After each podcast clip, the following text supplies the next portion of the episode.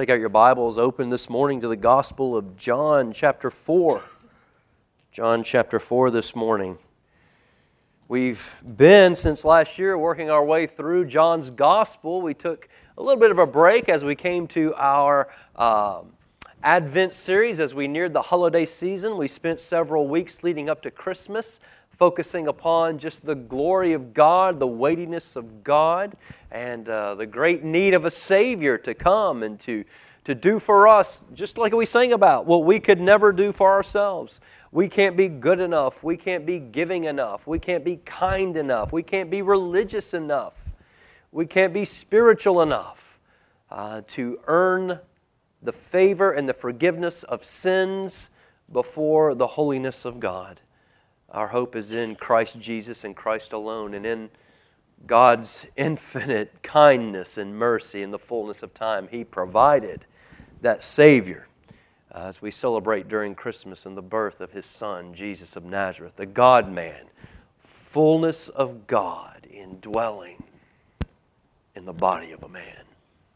And that Christ came and did everything that was necessary for the forgiveness of our sins and our reconciliation with God through his life, his death, and his resurrection. And for the past several weeks, we've just been having just some conversations together, which we'll talk about again here at the end of, of uh, before we dismiss together this morning. But we have opportunity to return once again to John's gospel right where we left off many weeks ago. I see no reason to just jump around and handpick. Let's go right back to where we left off. John chapter 4. We'll be looking this morning at verses 43 through 54. We've all heard stories of men and even women who had what's often called foxhole conversions, right? Now, a foxhole conversion is a uh, you have a soldier on the front lines of battle, and bullets are flying, mortars are exploding all around them, and, and the, the, the soldier's scared for his life. Suddenly, his partner, who's right next to him, gets hit by one of those stray bullets and is dead in that moment. And in panic, that soldier begins to flash back to long ago when he was a child going to church and going to Sunday school and thinking about his godly mother who, who prayed for him for years after years after years. And the soldier, just in fear, cries out, God, please get me out of here. Get me to safety, and I'll follow you the rest of my life. And then, in mercy and kindness, the Lord answers that soldier's prayer, brings them through safety and through the battle. Now, the real test of that soldier's faith is not what he said in the foxhole, is it? The real test of that individual's faith is not how sincere he was in the foxhole. The real test is measured by what does he do when the pressure's off? How does he live when the bullets aren't flying around his head and the mortars aren't exploding all around? The real test of the sincerity of his crying out to God is what does he do when the pressure's off? When the bullets aren't flying, will he then forget God and go back to his old ways? Or will he or she go deeper and deeper and develop a genuine faith in the Lord Jesus Christ, clinging to Him as his or her only hope in this life and the life to come? Will that individual cultivate repentance as a way of life, recognizing that before this God that he cried out to in the foxhole, that's a holy God, and that he's a sinner? And that the Christian life is one of daily, moment by moments, ongoing repentance. Fleeing from sin, fleeing to a person, Jesus Christ, for the forgiveness of sins. Will that individual continually look to Jesus the rest of his life as his Savior, his most precious treasure, and follow him when the crisis is over? Well, the idea of a foxhole conversion applies to everyone who's ever cried out to God in emergency. Maybe you've never been in battle. I su- submit that probably most of us have not, with a few exceptions. But maybe you or a loved one is facing a, a serious illness. a health problem. So you cried out to God and promised, God, if you will just bring healing to this loved one, I'll walk with you. Or maybe it was a financial crisis, or, or maybe a need for a job, or perhaps you were lonely and you were praying for a spouse, a husband, a wife. Lord, if you'll just provide this, man, I'll give everything to you. I'll walk with you in desperation. The reality is, the Lord is not interested in us crying out to Him in that moment. Now, let me guard what I just said there. I don't mean to suggest that God won't hear you when you cry out in a crisis, cry out to Him in a crisis. Theologically, we could talk about some of that, but that's not really what this morning's about.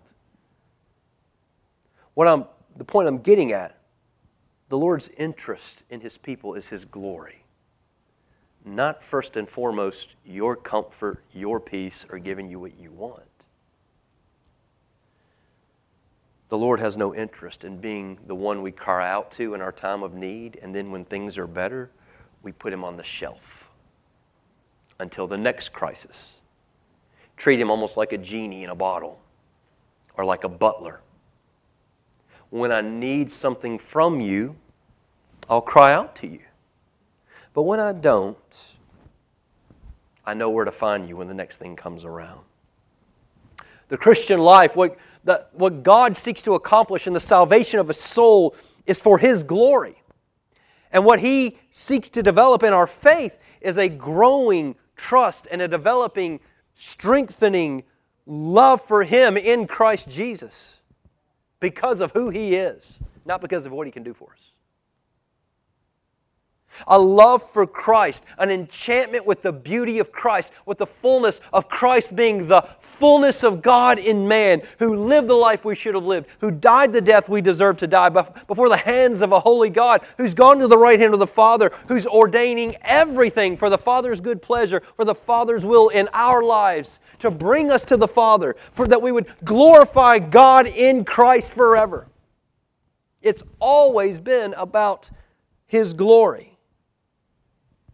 being magnetically attracted to Christ, finding comfort in Him and His presence just because of who He is, not because of what He can do for us. That's the central point this morning in looking at John chapter 4, verses 43 through 54, where Jesus heals the son of a royal official who's near death. In fact, we could say as we prepare to read the text that the lesson here is that the Lord will often, kindly, graciously meet us at the point of our crisis. He will. He'll meet us at the point of our crisis, but that's only the beginning.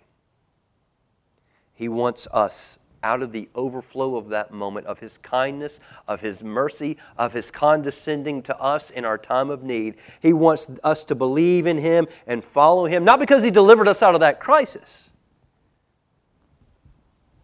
but because the one through whom He delivers, Christ Jesus, is our Savior, our treasure, and He is worthy of our very lives because of who He is and because of what he's done. Let's look together our text, John chapter 4, begin reading in verse 43. After the two days, he departed for Galilee. For Jesus himself had testified that a prophet has no honor in his own hometown. So when he came to Galilee, the Galileans welcomed him, having seen all that he had done in Jerusalem at the feast, for they too had gone to the feast. So he came again to Cana in Galilee where he made the water into wine. And at Capernaum, there was an official whose son was ill. And when this man heard that Jesus had come from Judea to Galilee, he went to him and asked him to come down and heal his son, for he was at the point of death. So Jesus said to him, Unless you see signs and wonders, you will not believe. The official said to him, Sir, come down before my child dies. And Jesus said to him, Go, your son will live. The man believed the word that Jesus spoke to him and went on his way. As he was going down, his servants met him and told him that his son was recovering. So he asked them the hour when he began to get better. And they said to him, Yesterday, At the seventh hour, the fever, the fever left him. And the father knew that was the hour when Jesus had said to him, Your son will live. And he himself believed, and all his household. This was now the second sign that Jesus did when he had come from Judea to Galilee. Let's pray.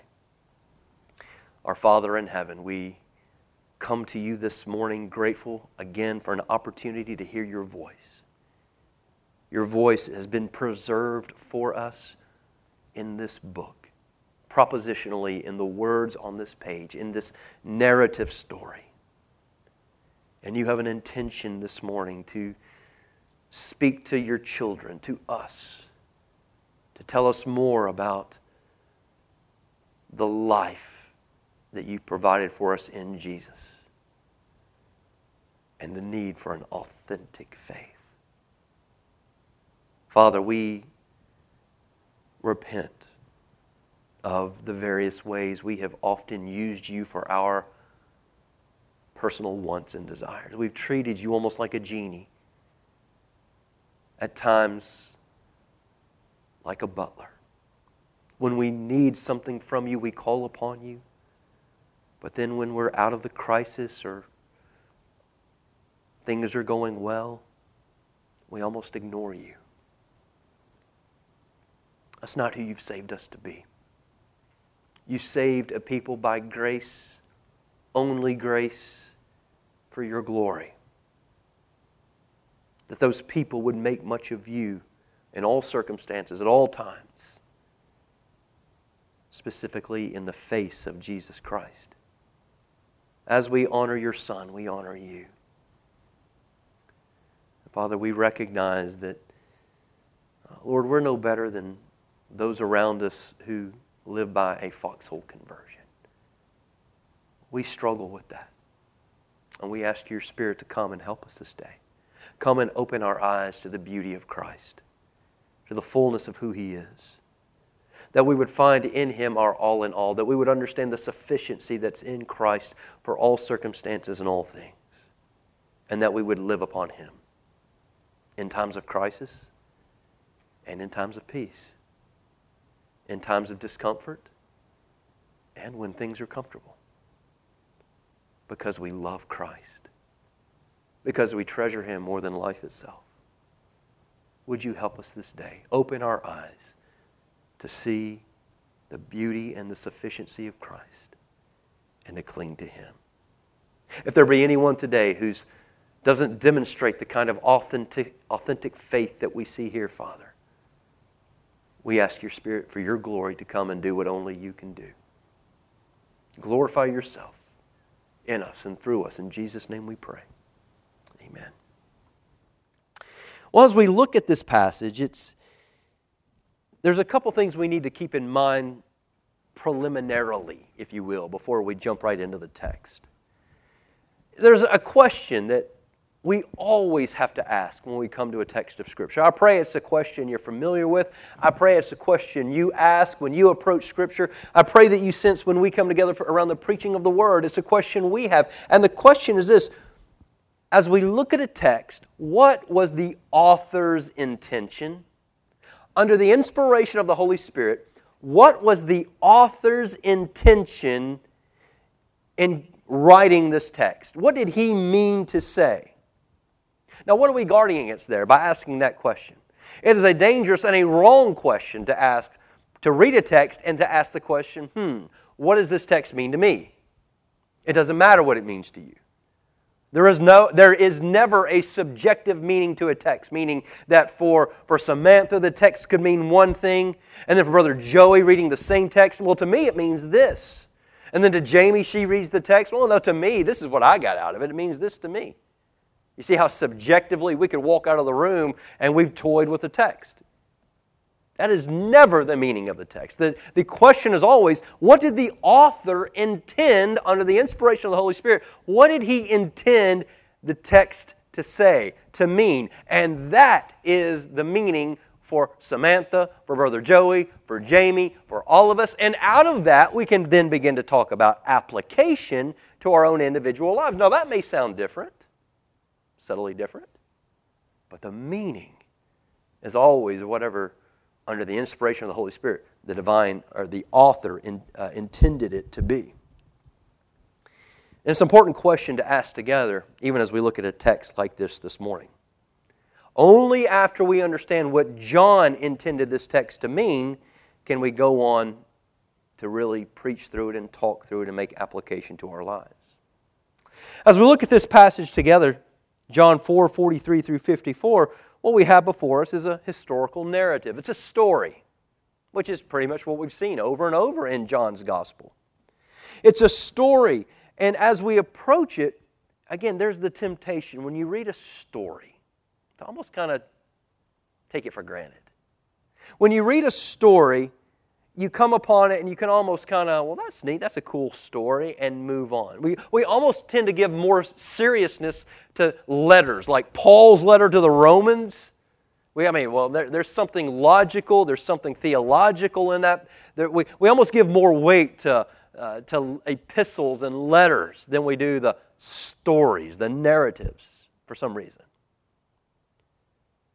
But the narratives, the stories found in Scripture, found in John's Gospel, are every bit as full of and laden with truth as Paul's writings to the Romans or the Galatians. There's truth conveyed here. Paul, when he wrote Romans, no doubt about it, had a very specific context in mind, had a very specific meaning in mind when he wrote under the inspiration of the, of, of uh, the Spirit. But like Paul, John also had something particular he wanted to say when he wrote his gospel. There was something on his mind. But rather than writing a letter, the way Paul did, he wrote a gospel, which he communicates the truth of Jesus Christ in narrative form, story form, tracing the steps and telling the story of Jesus. It is no less truth than Romans chapter 5, 6, 7, 8, 9, 10. The question is do we devote as much time and energy to studying these narratives as we do that. We must study this passage to understand what was John's intent. And I, I take the time to begin this way because even as I was working through this text, even prior to uh, our Christmas Advent series, knowing this was the, I was tempted to kind of move on. I was going to include it. I was going to read the text, but maybe include it with what came next. And then I realized, whoa, whoa, whoa, whoa, whoa. There's a purpose for this here. We got to do the hard work of figuring out what it is. When you understand the purpose of a narrative, a story, there's a, a couple questions you want to keep in mind. There's, there's all kinds of elements here that are important to know. Like, for instance, when the author tells a story, as he does here, uh, there's a, usually a place involved. What's significant about the place? Usually, the author will introduce the story. He'll kind of give some detail leading into it. What do the details matter? What the introduction to the story? What, what do we learn there? It's probably going to give us some insight into what his purpose is. In the story, what does the author seem to emphasize? What does he seem to highlight? Are there words that he repeats over and over that he intends for us to see over and over? What about the characters in the story? Does he give special attention to one or a couple of them? Does he compare them? Does he contrast them? Does he trace one more than the other? The characters, the way they're introduced, the way that they're developed, the way they interact with other characters. What is he, what is he highlighting? I think this one can be a particularly difficult one to get all those things together. At least it was for me a particularly difficult one to kind of understand unless we're diligent to apply these principles of interpretation. This is a story inspired by the Holy Spirit, written by John. And when we take into account what we found at the end of John's Gospel, chapter 20, that everything he included in his gospel was not everything he could have included. He specifically handpicked and chose certain things that help fulfill his purpose. What purpose being? That we might read and believe that Jesus is the Christ and in him have life. In some way, this story of the healing of the official son plays into that purpose in a way that other stories, while powerful and potent and true, did not. So let's dig in Let's swim in this for a few minutes and see if we can figure this out. Number one, let's consider the place, the placement, if you will, of this story in John's gospel. There are some clues in the text here that this story, verses 43 through 54, of the, the, the healing of the official son, is a conclusion to a section in John's gospel.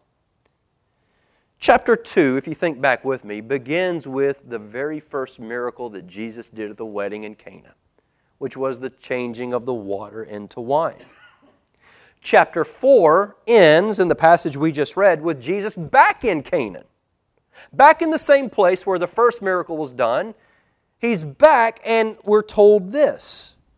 He does another sign here. In fact, when you go back to chapter 2, John tells us in verse 11 when he turned water into wine, this was the first of his signs Jesus did at Cana in Galilee and manifested his glory. And if you look down to chapter 4, verse 54, the very last verse, this was now the second sign that Jesus did when he had come from Judea to Galilee. Do you see there? What we have here is that he's connecting this story with the very first miracle in Cana. They're in the same location. He's almost bracketed what chapter 2 with chapter 4. These two miracles in the same place almost bracket a part of his gospel. So if you go back and think, and this is helpful for us because we've not looked at John's gospel since November. Over the course since chapter 2, we have Jesus travels to Canaan where he does the first miracle. And then from Cana, he goes to Jerusalem, right, for the first Passover, at least in his public ministry. And it's where he cleans out the temple, right? So from Cana to Jerusalem.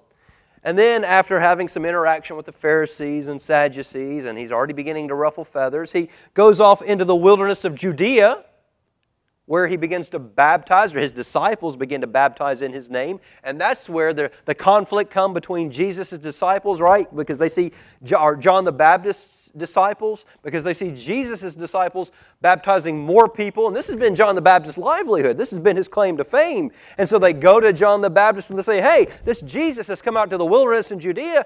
More people are coming to him, to us. And what does John the Baptist say? It's exactly how it's supposed to be. My whole life has been preparing the way for Him, and He's here now. Now, my whole intention is to fade into black, that now all attention goes on to Him. So, from Cana to Jerusalem to the Judean wilderness, and you remember, He travels back up into Samaria, where He comes across in chapter 4 the Samaritan woman, right? He didn't, eh, he had to go to Samaria. Well, I mean, geographically he could have gone around, but there was a divine appointment to go to Jacob's well, and there he met with the Samaritan woman. She was converted, but not only her, she went back to her hometown to tell of this man who knew everything about her, and they came out. Jesus spent two days with them, and they believed savingly. These Samaritans, these half breeds, if you will, were saved by grace. And now, right after that, he's made his way back into Cana of Galilee. It's almost a circuit. He, he's made the rounds. And so these first and second miracles in Cana kind of serve as a bracket for this portion of Jesus' public ministry. Why don't we take that time to just paint that picture? We got to understand that what we read here about the official son does not stand alone. This is not just uh, John sitting back, well, I need to fill a few pages here. I mean, if, I, if this gospel is really going to be effective, I, it needs to be of a certain length. So let me think of some passages I could put. He's not just filling space here. This is not disconnected from everything that's come uh, before it, but rather it's a part of everything that's come before it. It's a part of something bigger, namely chapters 2, 3, and 4. And even that bracketed section is part of the, has a part in the fullness of his gospel. Some of you may know the name A.W. Pink. Uh, it was interesting to read some of Pink's commentary on this passage. Pink discerns the two miracles in Cana in chapter 2 and chapter 4. Pink is the one is one of them who sees the connection between what happens here and, and everything that's come before it. And he draws seven comparisons between the two miracles at, at Cana. We don't have time to go through all seven, but there's one in particular that uh, I think is significant. He tells us that in chapter 2, the result of the first sign, the changing of water into wine at Canaan, that there the disciples believed savingly. Now, there were some who saw his miracles who did not believe it that way, but the disciples believed. If you go to chapter 4, this second sign of the, the healing of the royal official's son, we're told in verse 43 that that royal official and his household believed. There's a similarity there. And how does that fit into John's purpose? Well, if you think back to what John told us in chapter 20, his purpose was what?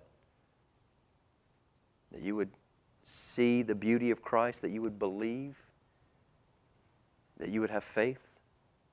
He's giving us stories here of where this is actually happening, of where this fits into his story. Another commentator on John's Gospel, James Boice, points out not only are there similarities between these two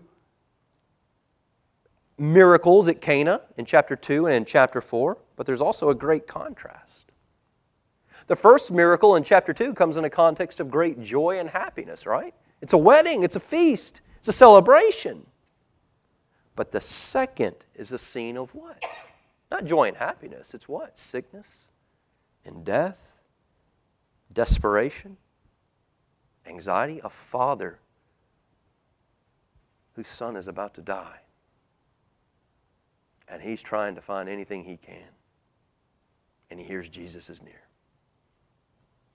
Boice tells us that by comparing these two stories, we're to see that that's life. By looking at these brackets, life is full of joys and excitements and wonder, but life is also full of situations of sorrow and despair and anxiety. And maybe, well, no doubt, you are at one of those extremes or the other or somewhere in between, right? Maybe you're full of joy and happiness this morning. Maybe you're at the other end of the spectrum of complete despair and utter anxiety, and you don't know where else to turn. In all likelihood, most of us are somewhere in the middle, leaning one way or the other. But the point here is what? we see that Jesus is sufficient for both, for all. Jesus is the hope of all, no matter what the circumstance in life. That's the placement of the story. The placement of the story as part of everything that's come before it in chapters 2, 3, and 4. Secondly, let's consider how John introduces the story, how John introduces it. Look at verse 43. After two days, he, that's Jesus, departed for Galilee. Where was he just prior to this? Samaria, right? The Samaritans. After two days with them, he departed for Galilee. For Jesus himself had testified that a prophet has no honor in his own hometown. So when he came to Galilee, the Galileans welcomed him, having seen all that he had done in Jerusalem at the feast. For they too had gone to the feast. So he came again to Cana in Galilee, where he made the water wine. That's his introduction to this story about the healing of this official son. There are some interesting things there that are worthy of consideration. The first is this How do we understand Jesus' words in verse 44? For Jesus himself had testified that a prophet has no honor in his own hometown. What does that mean? Well, we know that Jesus was born in the region of Galilee, specifically in Nazareth. Nazareth was about 10 miles to the south of Cana, so it's in the area, it's in the vicinity, that place where the water was turned into wine. Capernaum, the, the, the city where the official is coming from, is nearby as well. He's traveling for about 15 miles. So Jesus returns to his homeland where he has testified a prophet, which he is, has no honor in his own hometown. Thinking minds begin to ask, well, then why go there? Right? I don't know about you, but I, I tend to not want to go where I'm not wanted. Right? I mean, that should save myself the frustration. So when Jesus testifies, a prophet has no honor in his own town, and then in the next verse, he goes to his own town. You've got to, if you're, if you're paying attention, you've got to ask, why? That's the first thing we need to consider.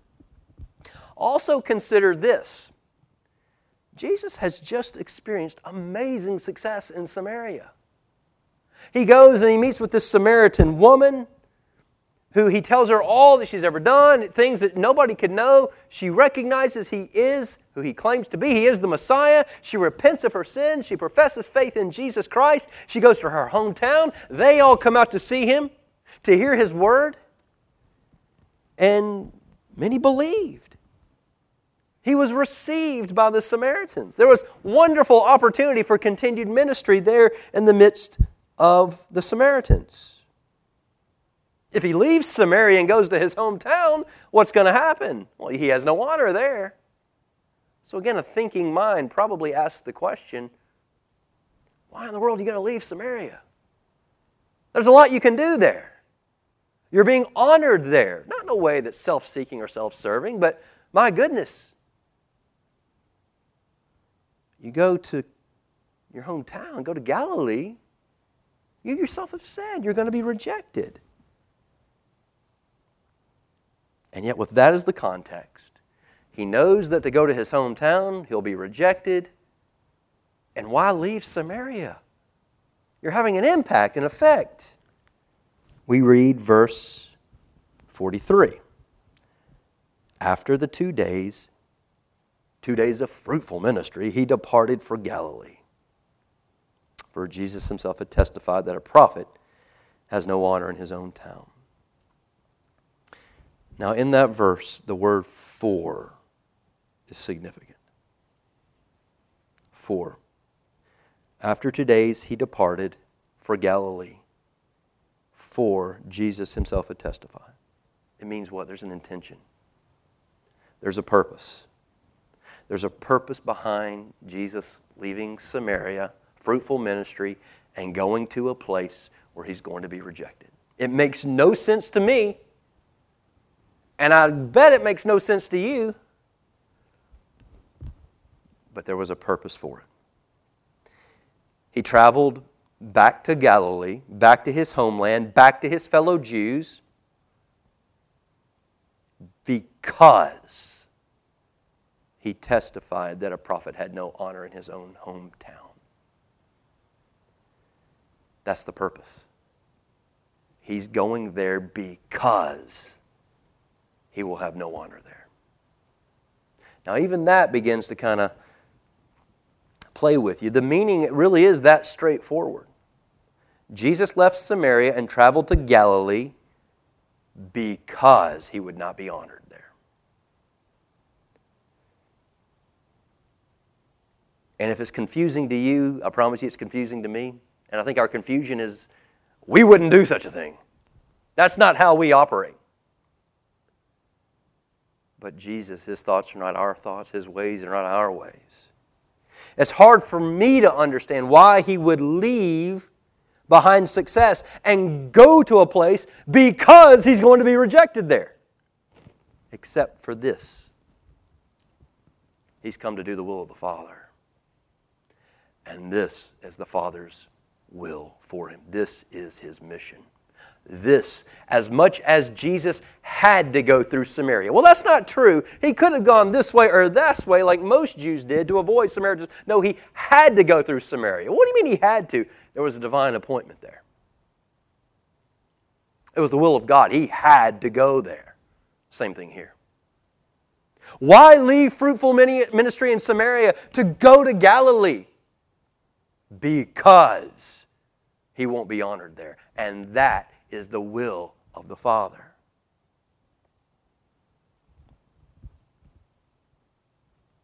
We read Isaiah 53 this morning, not by accident. He was despised and rejected by his own. His own, his own hometown, his own people.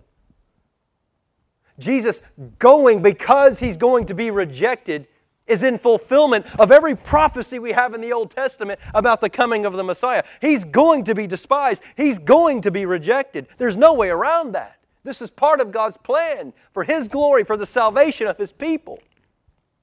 He has to go to Galilee, where He will receive no honor. Because this has always been the will of the Father, the way of the Father, to glorify Himself in the salvation of a people who don't deserve it. Now, what, in light of that, is surprising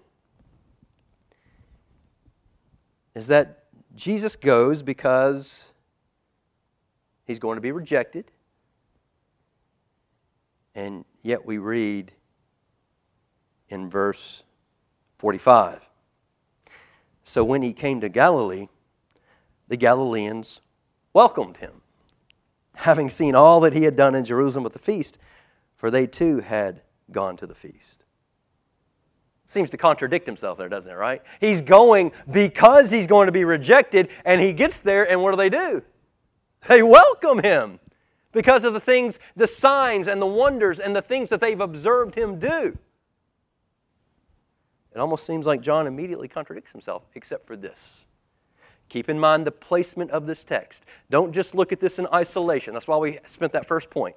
If you look at that, this passage is full of questions that you can't answer. But if you put it in the context of chapters 2, 3, and 4 and what has happened and come before it, we can instantly begin to recognize. It's one thing to welcome Jesus, it's another thing to welcome Jesus. Right? You can welcome Jesus because here comes a man who can do a lot of things for me versus here comes the most beautiful, the most majestic. Uh, my heart is magnetically drawn to this one because simply because of who he is. Welcoming Jesus. Well, why did the Galileans welcome Jesus? Well, it certainly wasn't because they were spiritually, for his glory and his beauty, drawn to him. We're told why they welcomed him having seen all that he had done in Jerusalem at the feast. Their motive is very clear there. Their excitement around Jesus was a selfish excitement. They've seen what he has done. They, this is the man who turned water into wine. Man, come on in, Jesus. We got a lot of things you can do for us as well. They were interested not in Jesus as Jesus, but in the signs and wonders he could do. And again, here we're confronted with something. There's a way of welcoming Jesus that's all wrong. There's a way of believing in Jesus that's no belief at all. And that's why this plays right into what we've seen. This has been a theme in John's gospel. In John, we see people who reject Jesus and yet some who follow Jesus. But even among those who follow Jesus, think back to chapter 2. There were a multitude of people who followed Jesus, yet we're told at the end of chapter 2, but Jesus did not give himself to them. Why? He knew what was in their heart. On the surface, they welcomed him, they honored him, but Jesus, being the fullness of God, knew what was in their hearts. That their only interest in him was not because of him, it was because of what he could do for them. And he did not give himself to them. So these introductory remarks, verses 43, 44, 45, and into 46, are not just filling up space. These are details that set the scene to help us understand when this main character, at least main character in the narrative, Jesus is always the main character of the story, right? But when this official comes onto the scene and his interest in Jesus appears to be what Jesus can do for him for his Son, how God's Spirit changes the man. Jesus is leaving fruitful ministry behind among the Samaritans, going back to his own, knowing that they're going to welcome him superficially, but in their hearts, they have no interest in him because it's the will of the Father. There's a plan, there's a purpose going on here. John, why does John put this story in here? Because again, his whole purpose has been that we might believe, truly believe in Jesus Christ, the Son of God, and in him have life. And here he's confronting us with a reality that was true in his day It continues to be true in our day. There is a faith in Jesus that is nothing more than a selfish, self centered faith in what Jesus can do from you, including, hear me now, including save you from going to hell. We can use Jesus because I don't want to go to hell and have no interest in Jesus whatsoever. And John is writing this just like he's written everything else in this section that we might not be counted among those, but that we might be those who remember Jesus' words to Nicodemus born from above, born by God, given a new heart, a heart that not just fears hell, everybody does that at least, but a heart that loves Jesus. Jesus wants us, John wants us to go beyond this shallow Galilean faith, which receives Jesus because of what he can do for us, because of his miracles. And he wants us to go and be enchanted by Jesus alone. So let's get into the story. The third thing we've considered the placement, we've considered the introduction. Let's kind of get into the story itself, at least the official, the character. We're told in verse 46 there was an, uh, an official from Capernaum whose son was ill. When he heard that Jesus was in Cana, he urgently made that journey. I believe again it was about 15 miles from his home to seek Jesus' assistance. A few things about this man. He was an official. Most likely, he would have been in the, the royal guard, the Roman government, uh, associated with Herod Antipas. So going to Jesus would have been dangerous. This is how desperate he is. He's willing to put his life on the line, his profession on the line, his reputation on the line to go to, to Jesus because he knew he would be viewed by the Jews as a traitor for going to Jesus. But his need was so great, his son was gravely ill. He runs to Jesus. We take notice of his desperation. His son, those of you with children or grandchildren, don't just run past us. His son, whom he loved, was gravely ill, potentially not to make it through the night. Put yourself in that situation. Feel the weight, feel the gravity, feel the desperation, feel the need. There's a father deeply concerned about his son. And so, so what if the Jews see me going to Jesus? I got to do something. I don't even care about trivial matters. Let them kill me. This is about my love for my son. Do you feel it? And then notice he runs to Jesus thinking that this man who turned water into wine, well, then certainly he can do something here. Verse 47 When this man heard that Jesus had come from Judea to Galilee, he went to him and asked him to come down and heal his son, for he was at the point of death. Notice Jesus' strange response, verse 48. So Jesus said to him, Unless you see signs and wonders, you will not believe.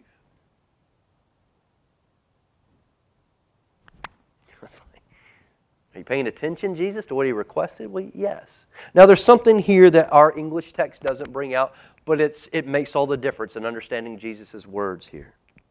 It should be recognized in verse 48. Look at it with me together. So, Jesus said to him, obviously that's singular, he's, he's talking to the official. You who just asked me to come to your son, he said to him, singular, unless you, in the Greek that's plural. He changes the um, the verb there, or the number associated with it. So now he's speaking to this individual, but he's speaking to a plurality of people. Who, who's the plurality of people? The Galileans around. Not just this man, but everyone around who heard this. He said to this man individually, to this official, You Galileans. Now all of a sudden, this begins to make a little sense. You Galileans, unless you see signs and wonders, you all will not believe. He's not only addressing the official, he is.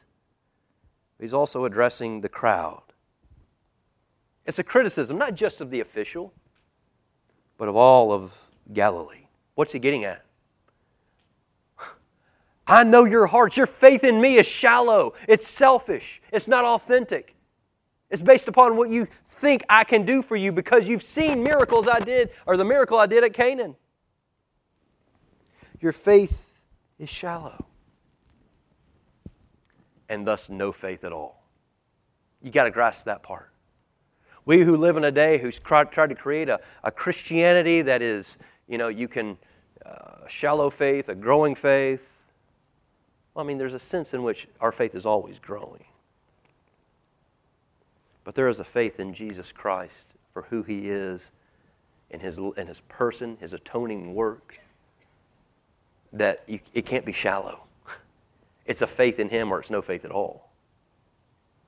And for these Galileans, their faith in Him was not a faith in His person, not in Him. It was in what they have perceived His miracles, what He's able to do for them. Well, this man is undeterred. Verse 49 the official said to him, Sir, come down before my child dies. Verse 50 Jesus said to him, Go, your son will live.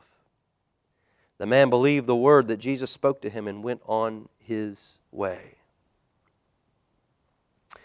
Just a very interesting encounter there. Jesus addresses an inauthentic, shallow faith that is no faith at all among the Galileans. This man continues to press in on behalf of his son, and Jesus, in kindness and mercy and grace, go. Your son will live. And the man, believing the word that Jesus spoke, went on his way. Pause there for a minute. Jesus had just said, You Galileans won't believe unless you see a sign. And here the official, hearing Jesus say go, believing, not a sign, but what? The word that Jesus has said went on his way. There's a contrast there. In believing in Jesus, just what you've seen. I've seen his miracles. If he can do that, he can do this for me. Versus Christ has said it. And I believe. Again, put yourself in the shoes of this man, a dying son. And this one you put your hope in says, Go, your son will live. If I'm the parent, come with me. I want you over him. I want you to touch him, heal him, do something. This father, what? Takes Jesus at his word and leaves and departs. You can almost read right past this and miss what's happening in the soul of this official. Faith comes by hearing, and hearing by the Word of God, not by what you see with your eyes. As the story progresses, we're told the man was journeying home. He has to take up lodging overnight. Again, he, it's late in the evening. He goes home the next day. He's rushing home. Don't read into that that he, uh, he, it's unimportant. He's urgently running home. As he's on his way there, some of his his servants meet him on the road with good news. His son was recovering, is what the ESV says. A better word there is he lives. He lives. The fever has broken. Your son, who we thought might not make it through the night, lives. And the servant or the, the official asks his servant, what time did his fever break? And they said it was one o'clock yesterday. And the official knew. That was the exact moment that Jesus had spoken this word go. Your son will live.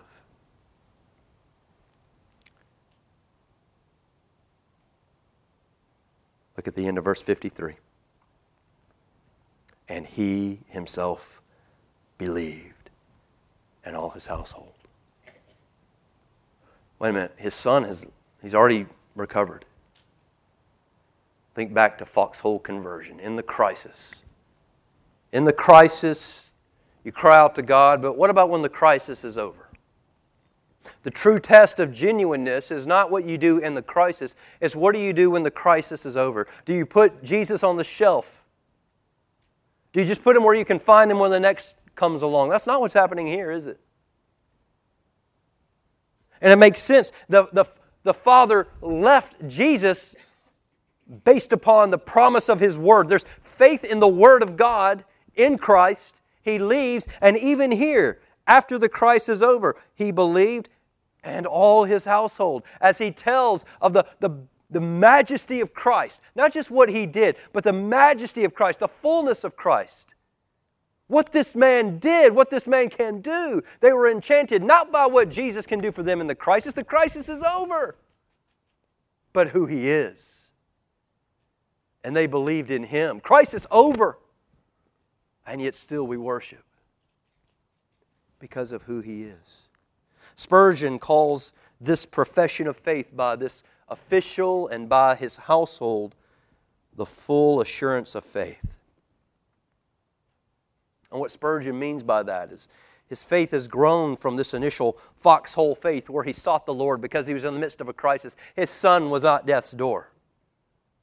It's grown now to a true faith where even if Christ doesn't come with him, Christ has spoken and his faith is in the person of Christ. When that person speaks, it's done. It's good enough for me because I believe who you are. He's taking Christ at his word. It's matured that Christ is the Son of God.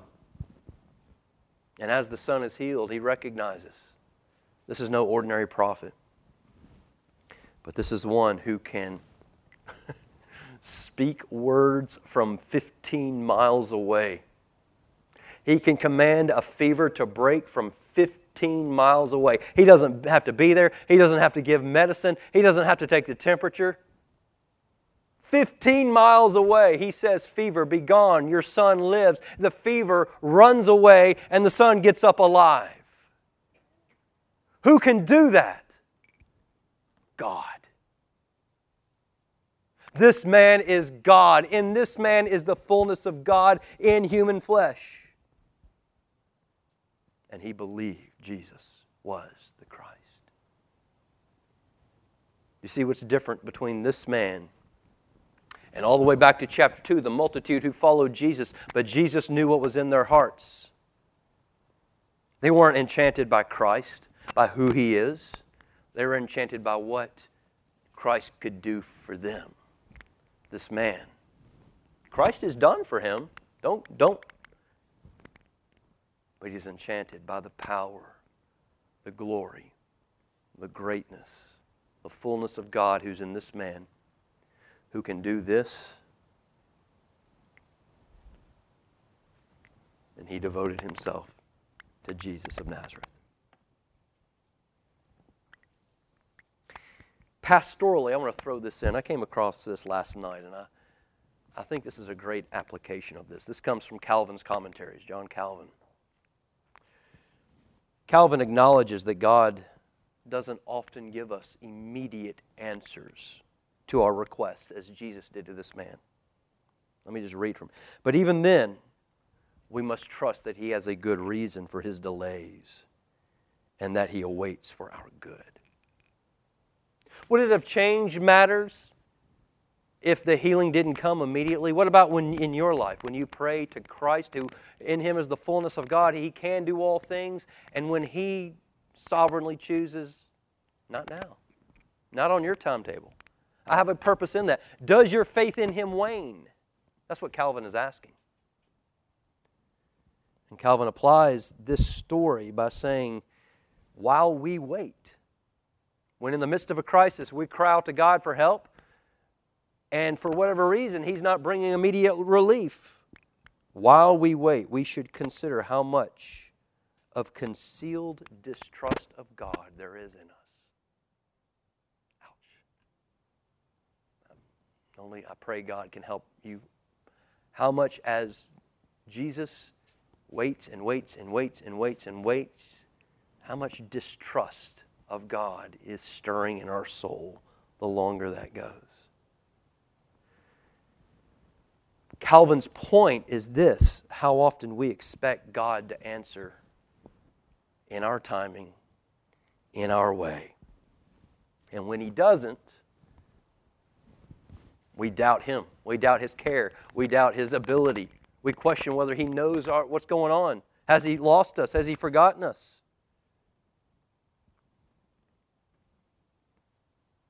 He's working all things out according to his plans, his purpose, his will. So, what's the point of this story? Is it just to show what Jesus can do and he healed a, a kid from 15 miles away? Well, now, the signs and wonders that John reveals are always for the purpose of glorifying Christ. But from the context here, everything that John has included in chapters 2 through 4 seem to be given to compel us to consider Christ deeply, to consider Christ truly, to welcome him for who he is, not for what he can do, to follow him for who he is, to believe in him for who he is, and to do so from the heart. The disciples who followed Jesus, following the changing of the water into wine, are to be imitated. Now, those professing disciples who, with their lips, said, We'll follow you, profess faith, but Jesus knew what was in their heart, were not to follow them, but to be aware. There is a propensity to try to use Jesus for your own selfishness. Is that the Jesus we've sought? Not for who he is, but for what he can do for us. Those true disciples, after the changing of the water into wine at Cana, those, they are to be imitated.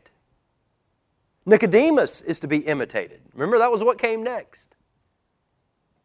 He was one of the few from amongst the Pharisees who came to Jesus inquiring deeply of him. And Jesus had some important things to say to him.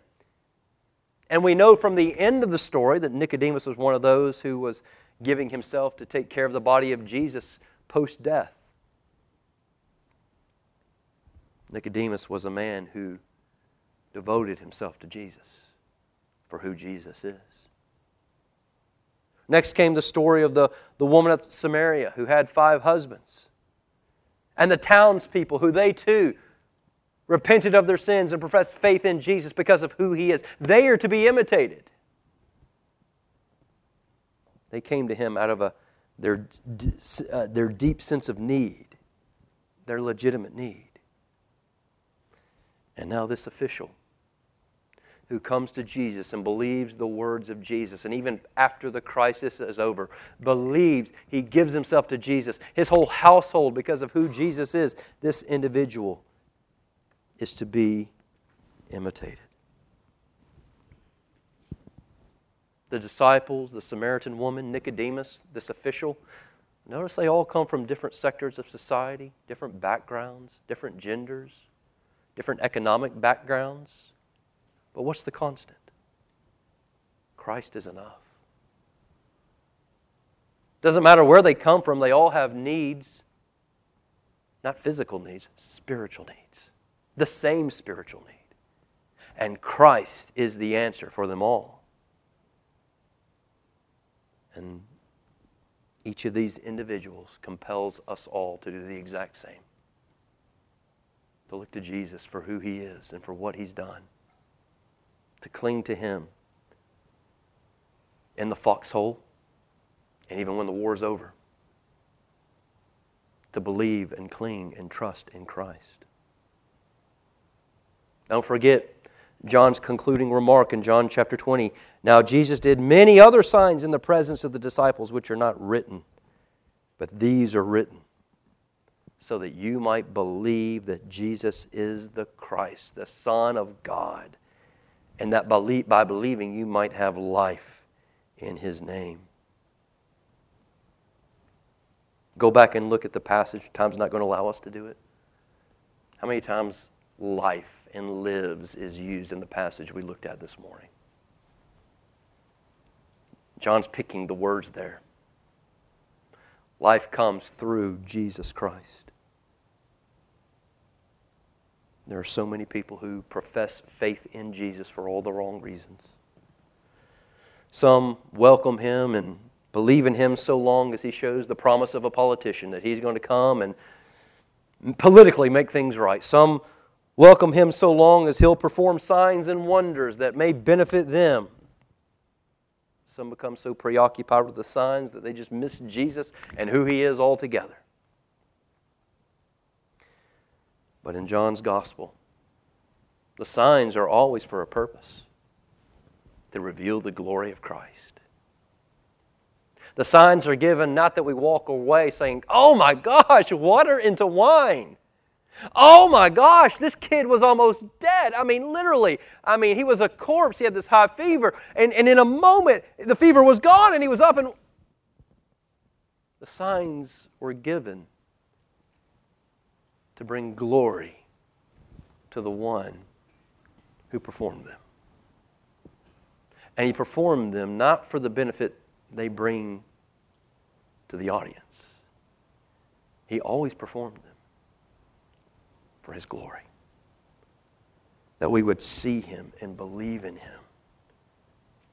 In this life of living in a foxhole, but also ups and downs, good, bad, what else would I turn to but to Christ and Christ alone? What about you this morning? What's your motivation for clinging to Christ? Are you still trying to wring something out of Him?